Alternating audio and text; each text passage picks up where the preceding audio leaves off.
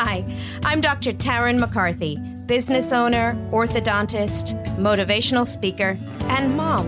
After 20 years of striving for success in business, I'm starting the conversation about the business of happiness. True success in life is realized when we achieve inner fulfillment. Join me in the conversation with business leaders and entrepreneurs looking to reignite their passions and redefine success. Welcome to the Business of Happiness podcast.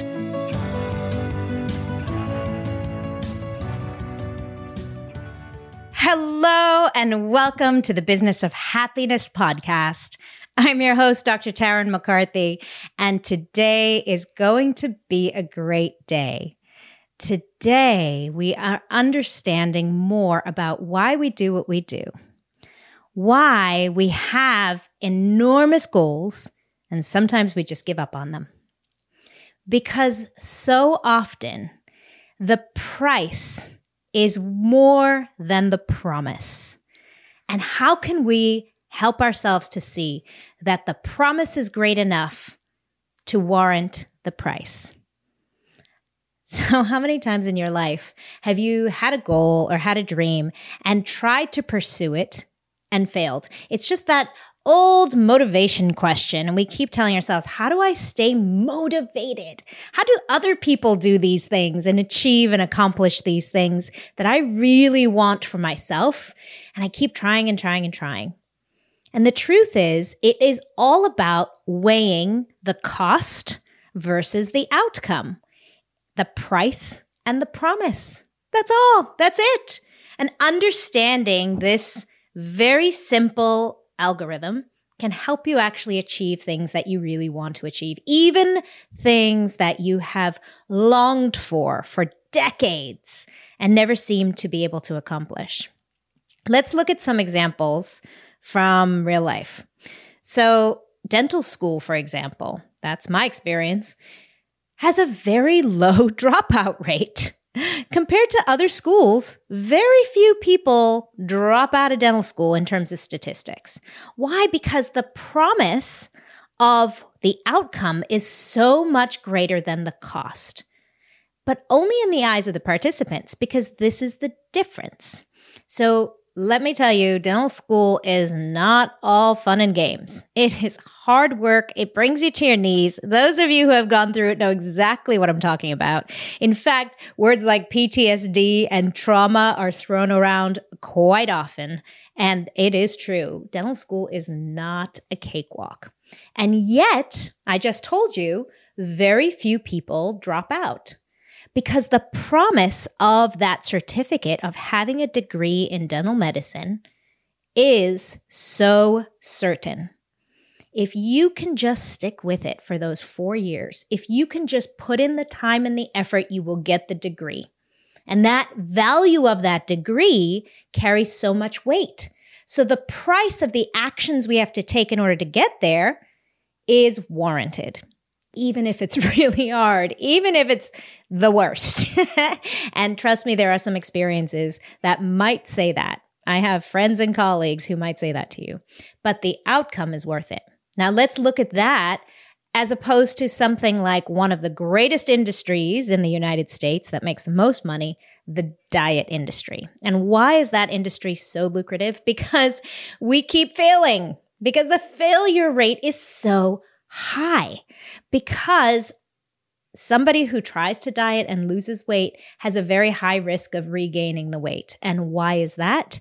Because the price of the action is not good enough to warrant that action because of the goal and the reward. And he said to me, Now, wait a minute, that doesn't make any sense. I know that if I diet, I will lose weight. If I count my calories, and I will lose some weight. So that seems pretty surefire. That seems pretty reliable and certain. So why is it that some people give up? Well, the reason why is the difference between how we feel about the reward. In other words, it's not just the subjective assessment of what is going on in the situation. It's not just the promise, it's how you feel about the promise. Do you trust the promise? Does that promise matter to you? So I could say to you, if you run every single day for 20 minutes, you'll be able to eventually run a half marathon. And that's true. That's definitely true. If you put in the time and then you start adding up minutes, you will be able to grow your stamina for running. And eventually you'll be able to run a half marathon no matter what age you are. If you've never run in your life before, if you follow this prescription of mileage and days put in the work, you will be able to run a half marathon. Fact. Perhaps that doesn't matter to you. You don't need to run a half marathon. So then why would you ever do it? If the value of the promise is not good enough, if it's not aligned with your personal values, you won't do it. With dieting, what ends up happening is we think we have a value attached to the outcome, but when it comes to the action that it takes to put in the work, we start questioning it. So things start coming up along our thought patterns in terms of, well, am I really going to lose weight that quickly? Or do I really want to lose weight? Shouldn't I just change my mindset about my own body habit is the way it is? Or will I really be happy if I lose weight? Because isn't that really why I want to do it? So we begin to question the value of the outcome. And in the meantime, we know the value of the immediate outcome. When I eat this cookie in front of me, I am going to feel different, guaranteed. That outcome might be more important to me in the moment than the outcome of not eating it with the delayed reward. So the difference is how we feel about the outcome. This is the difference between somebody who's able to stick with a diet and somebody who isn't. Somebody who's able to grow a business from scratch and make it enormously profitable and someone who isn't because they lose sight of the importance of how you feel about the outcome. That matters. That matters. Just the fact that the outcome is guaranteed is not enough. What matters is how you feel about it. In business, we so often to forget to get in touch with our own emotions that we forget the power of them. You can actually do anything you set your mind to. Truth. But it matters how you feel about it. That's going to be exactly the motivation that you need. So you've heard in personal development and self help books the whole idea of understanding your why. The reason why your why matters so much is because it has an emotional connection with who you are. It creates a value for you. Another example of this is that classic story of the kids who are trying to get their dad to stop smoking. So they put a note inside the cigarette box or a photograph of themselves or a note that says, Daddy, please stop smoking. I want you to live forever so that you can see me get married one day. And that's the trigger that gets their father to stop smoking. Because what's happening is they're tapping into the emotional component, how you feel about the outcome. So when the outcome seems too far off on and distant, when you're trying to stop smoking and you can't hang on to that why long enough, and you have the cigarettes in front of you, and you know that the immediate outcome will be feeling good, or at the very least, feeling different. And sometimes that's exactly why we eat or smoke or or get angry or blame or judge or gossip because just in that moment we need to feel different well, you know that by smoking that cigarette, you're going to have a certainty of the outcome. So that really impacts your ability to make a conscious decision about the choice. But seeing that image of his children the minute he opens up the cigarette box can suddenly tap into that deeper emotional connection with the value of the outcome. So here's the great news the great news is you are not slave to your emotions, but you can choose your emotions. You can choose to attach how you really feel to an outcome. And that's why we talk about understanding your why. What we need right now is to leverage happiness in the workplace. If you're a leader or manager struggling with retaining team members and frustrated with the current staffing shortage, group coaching for your team is your solution. Christina Unrein and I have partnered together to build a 10 week group coaching workshop for your business, focused directly on increasing happiness and positivity in the workplace. How do we do this? We use the awesome systems you already have in place and support your team members directly with tools for a mindset shift for awareness of their individual power to own their own happiness. Learn how to cultivate accountability for happiness in your team members and guide them with the tools to own their empowerment at work. Turning around workplace culture starts with individuals, and Christina and I are here for you.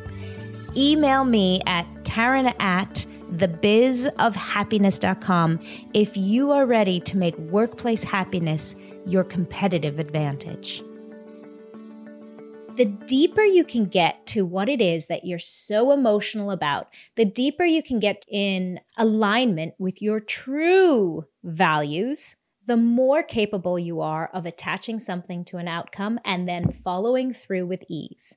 That's when they talk about when you love what you do, it never feels like a day of work. That came from the fact that people had been tapping into what they love to do and then attaching it to their work. Let's take, for example, two people walking into the same job in the morning. And one person walks in and thinks, Oh my gosh, every day I talk to the same people. I do the same thing. I get here at the same time. I leave at the same time. It is so monotonous. It is driving me crazy.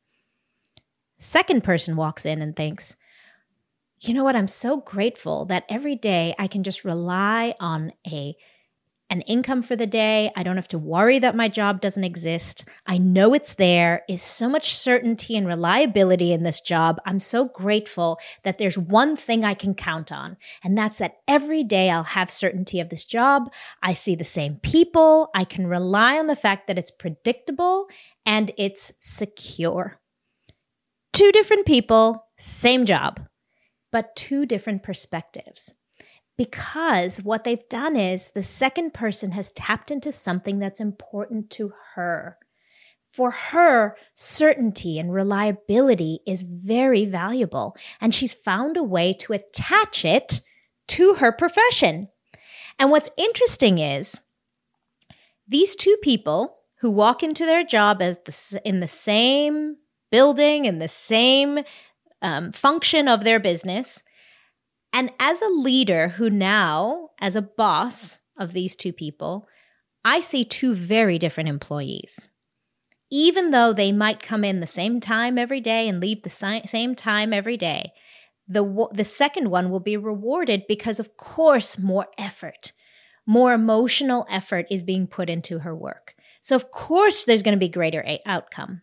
And yet, we tell ourselves the story if perhaps the second one got a promotion, we tell ourselves the story this isn't fair. That person got a promotion. We're doing the same job. Why is she getting paid more money? And the reason why is because the outcome is better when you attach it to your emotional importance. The same is true with dieting when you can attach it to something emotional for yourself, if it really matters to you, you will be more effective at what you do. Simple. It's so frustrating. I know this is so frustrating. When you think you're doing the same thing somebody else is doing and you miss that intention behind it, you miss the value of how you feel. It is such a special superpower when you can tap into it. And it's one of those things that sometimes we don't give ourselves enough time or attention or intention to figure it out. And it's frustrating because it seems like somebody else has the secret. The secret is he or she has figured out how they feel about something. So, how do you do that? How do you figure out how you feel about something? It's funny because we should be able to know how we feel. And I cannot tell you how many people I speak to who say to me, I don't know how I feel. Even my son does this. I'll say, How do you feel about that? I don't know. The value is in figuring out how you feel. It is such an enormous superpower because when you know how you feel about something, you can attach that to an outcome and make it valuable enough that you can have anything you want in this world and you won't have to struggle with motivation anymore. But you can't rely on somebody else to tell you that. Here's an example. If I were to tell you every single day, if all you do is meditate for five to 10 minutes, you will live a happy life. Guaranteed, I promise it of you. I promise you, if you take 10 minutes a day to meditate, you will be happier. Measurably so. That sounds pretty amazing. Who wouldn't do that? That's easy. 10 minutes a day? That's nothing. The cost is so minuscule. And if I'm guaranteeing it of you, that seems like the reward is pretty good. That sounds like a no brainer. I should have no problem with that motivation, especially if it's guaranteed. Ah, here comes the rub. You have certain values attached to number one, my significance, how much you value my opinion how much you value my expertise and how much you perceive I know about this. Because day two or three into this process of meditating 10 minutes a day, you might say to yourself, Did she really know what she was talking about? Maybe my time is more important than that. Or maybe you start questioning, Actually, this morning, I know I need to sleep in a little bit longer or you start having these old habit patterns of the value of work and forget how important it is to try meditating. Because that's the truth. It really is the truth. It has been shown in study after study and over generations and eons of Eastern philosophy and medicine and religion is if you meditate 10 minutes a day, you will be happier. The only way that you can find motivation to meditate 10 minutes a day is if you can attach the emotion to the outcome, the reliability of it, and the value of it. So, three ways to understand how you feel about something. Number one, take the time to ask yourself. That's it. That's simply it. Take the time to find quiet away from other interruptions, away from other influences, away from other noise and distractions. Take time to be quiet with yourself and ask yourself, how do I really feel about this? Another way, list your values. Sometimes we need to direct ourselves about how we feel about something by reminding ourselves of our top core values. What are your values? What matters to you? You know, I can very easily jump on a new trend. You know, there's the plank, the 30 second plank challenge. I love challenges. I, I, for me, competition can motivate me quite far, believe me. But then there gets to a point where I start losing it a little bit and I need to get back in touch to does this really matter to me? And does the outcome warrant the effort? So when I list my values, I can start seeing from a more objective standpoint what outcomes can attach to which values. So, in other words, going back to that cigarette smoker, that his value of family is high. His fa- value of being there for his family is high. And that's all the incentive he needs to help him in that moment when the certainty of the nicotine is there. Reminding himself of, once again, that why, the emotional attachment. This, the third way of figuring out how you feel about something is to ask yourself, what do I love? Now, this also takes a heartbeat to just get away from distractions because often we convince ourselves we love something just because other people do. One of those things is success we look at other people and we see, oh, they have so many material things, they must be happy. But what we're not seeing is that it's not the things we love, it's the happiness we love. It's not the boat or the house or the car or even the vacations that we're actually after. It's the happiness behind it that we're looking for. So, finding out again what is it that makes you light up? Standing on stage, does that make you light up? Well, then use that. Use that emotion to attach it to an outcome that you really want to achieve. And that is how we give ourselves more incentive to understand that the price is worth the promise. It's all about how you feel. Paying attention to your own feelings matters more than anything. And when we're in this place of constant stress and overwhelm and anxiety and do, do, do, go, go, go, we don't take the time to check in with ourselves. And this is the power of it. Thank you again for listening to this episode of the Business of Happiness podcast. This is my why. This is what I love to do because I believe so much in it. I believe that bringing this incredible resource of finding your own happiness and tapping to, into how you feel will elevate all of us. And when leaders can feel great about what they do, when leaders can find happiness in their lives, they can lead others to do the same. That's why I am so passionate about bringing this important information to business owners and leaders of their team because we can share this with more and more people. And if some of what I talk about in the podcast can affect and impact your day positively, I know the power you can have to impact others in a positive light as well. So have a spectacular day, my friends. It is always an honor and an absolute humbling experience to be able to speak to you in this way. And thank you so much for honoring me and supporting me and listening to these episodes. Please reach out anytime if that can be of any support to you. And remember, today is going to be a great day. Bye bye. Thank you for joining me on this episode of the Business of Happiness podcast.